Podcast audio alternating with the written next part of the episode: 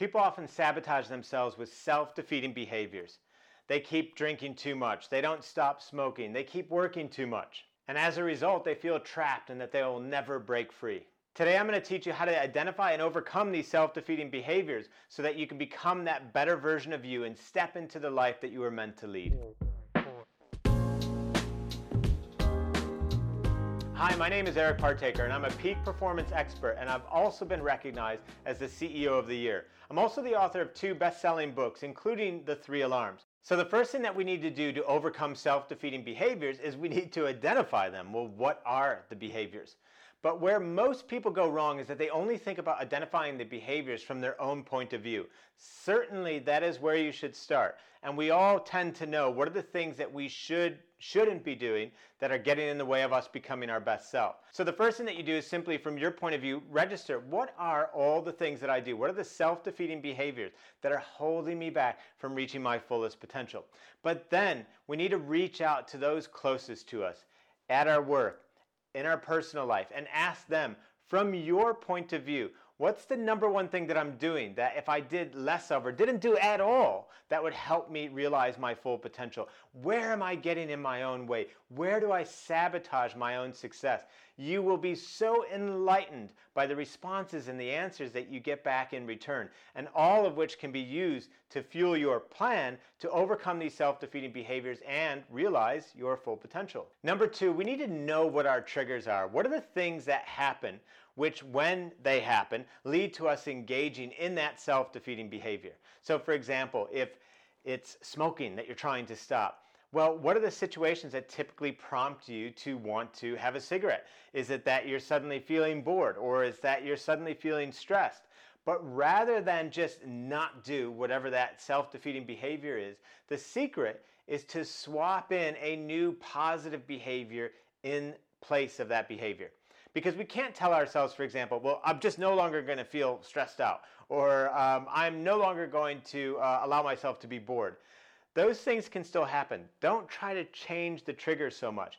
Change how you react to that trigger. Change and swap in a new behavior, a behavior which is better than that self defeating behavior. So rather than grabbing that donut, for example, grab an apple instead. Or rather than smoking that cigarette, go for a walk instead. Or rather than having that you know, beer or a glass of wine, one too many, uh, have a glass of water instead. Or have a non alcoholic drink instead. Next up, we can quiet the mind by practicing mindfulness, by practicing meditation, by developing the ability to quiet our mind, especially in those moments when we're feeling anxious or we're feeling resentful or frustrated, especially in those moments when we're most likely then to engage in a self defeating behavior, if we've practiced mindfulness, if we've developed the habit of creating mental clarity, then we'll be stronger in those moments. It's been scientifically proven, for example, that if you practice meditation, your ability to stay resilient, stay strong, especially in the moments that test and pressure you, will increase.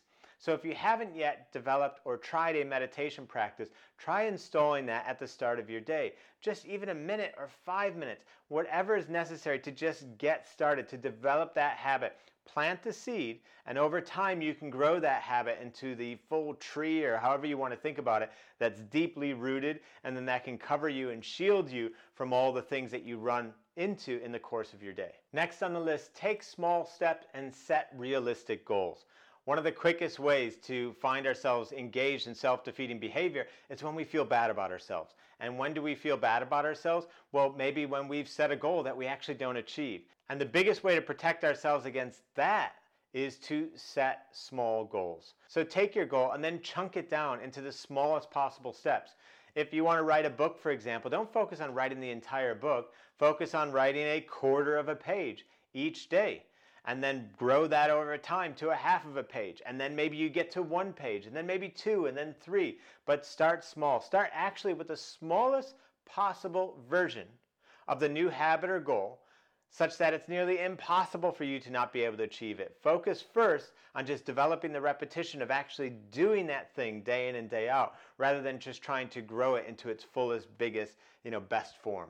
And next on the list is be kind to yourself. Practice self compassion. When we don't practice self compassion, when we're too hard on ourselves, when we give ourselves such a hard time for not doing the things that we want to be doing, then we're more likely to then engage in that self defeating behavior by practicing self compassion, by being kind to ourselves, by allowing the reality of the world to exist you know, whereby sometimes we achieve the things that we set out to achieve, sometimes that we, you know, we don't that reality gives us room to breathe.